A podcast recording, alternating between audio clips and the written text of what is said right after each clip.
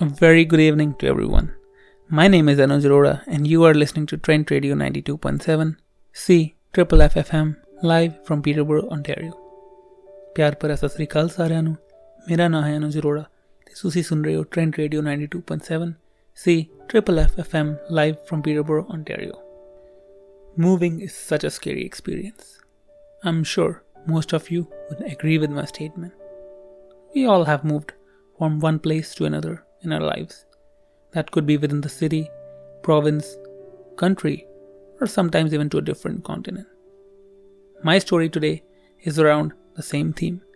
I'm going to share about my first day in Canada, which also later turned out to be my second home. It was a cold night in late December of 2015.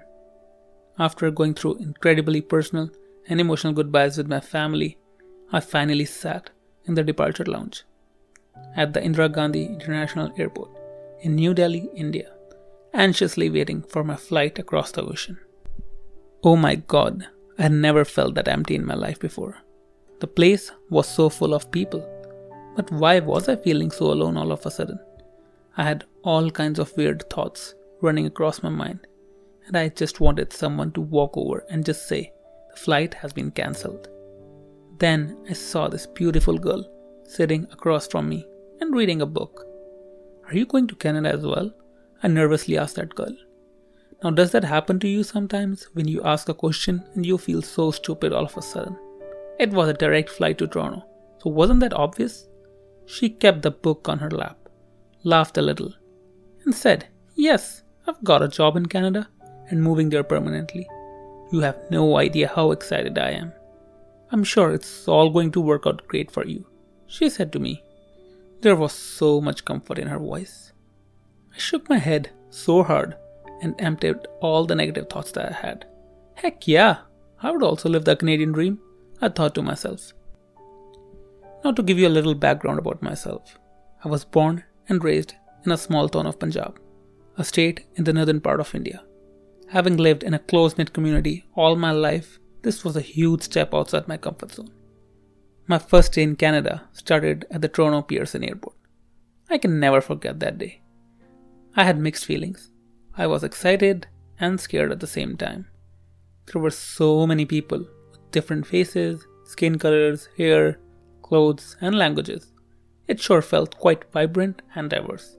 The first Canadian I talked to was my immigration officer at the airport, who greeted me very politely and asked, How do you feel to which I responded, I feel quite fortunate and intimidated. He laughed off and further replied, You have nothing to worry about. Have a wonderful day. I finally thanked him and moved on towards the next step, facing the so called Canadian winters. There were so many surprises I had encountered during my first day. The culture, the weather, transportation, medical system, taxes, houses, and languages, they're all different in my country. Nonetheless, the weather in Canada was relatively unfamiliar to me, though that family sitting beside me in the flight kept on warning me and emphasized the criticality of buying a good pair of boots and winter jacket, as if it was some kind of a monster waiting to attack me. I used to drive a two wheeler in 4 degrees Celsius. How much worse could it be? I pat on my back to give one last dose of courage before opening the door to step outside the premises. Holy moly, Something was blocking the door. It was a strong and fast blowing wind, which almost blew me away. But then I saw the most breathtaking thing I've ever seen. Mother Earth was covered entirely with a big white blanket of snow. I touched it and tried to smell it. It looked like white sugar, so delicate and charming. It was love at first sight, and there was nothing to be afraid of anymore. At least that's what I thought for my ears were all frozen. Before anyone called me a weirdo, I decided to waste no time and moved ahead quickly to hop on the bus to Peterborough. The beautiful scenery on our way took all my tiredness away.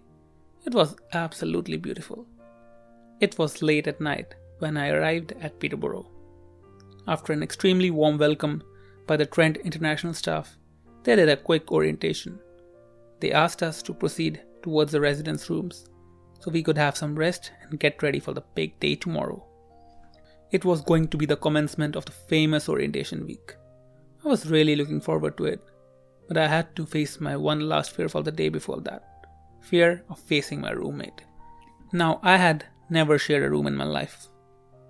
Okay, probably one or two times with my stupid cousin, but I soon gave up on that too. This is going to be a nightmare for me, I repeatedly told myself.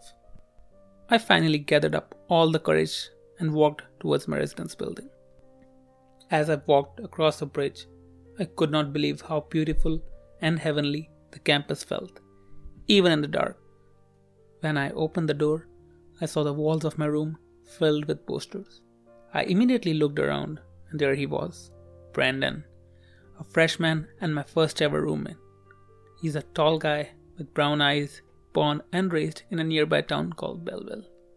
He was standing across the refrigerator, perhaps looking for something to eat when he first saw me. He said hello, in not so loud but a sturdy voice. Now, when you meet a new person, and that too from a different culture, there are just so many thoughts rushing across your mind. It might be what they eat, how they dress, or even how they relax with their friends. I wanted to ask him so many things, but at the same time, I had so many self doubts. Would he understand my accent? Will I be able to express my thoughts clearly in English? What will I talk about? What if he gets offended if I say something inappropriate? I thought to myself. At the end, I could just say hello and walk towards my bed. Oh my god, what did I do? I was sure that sounded quite unmannerly to him.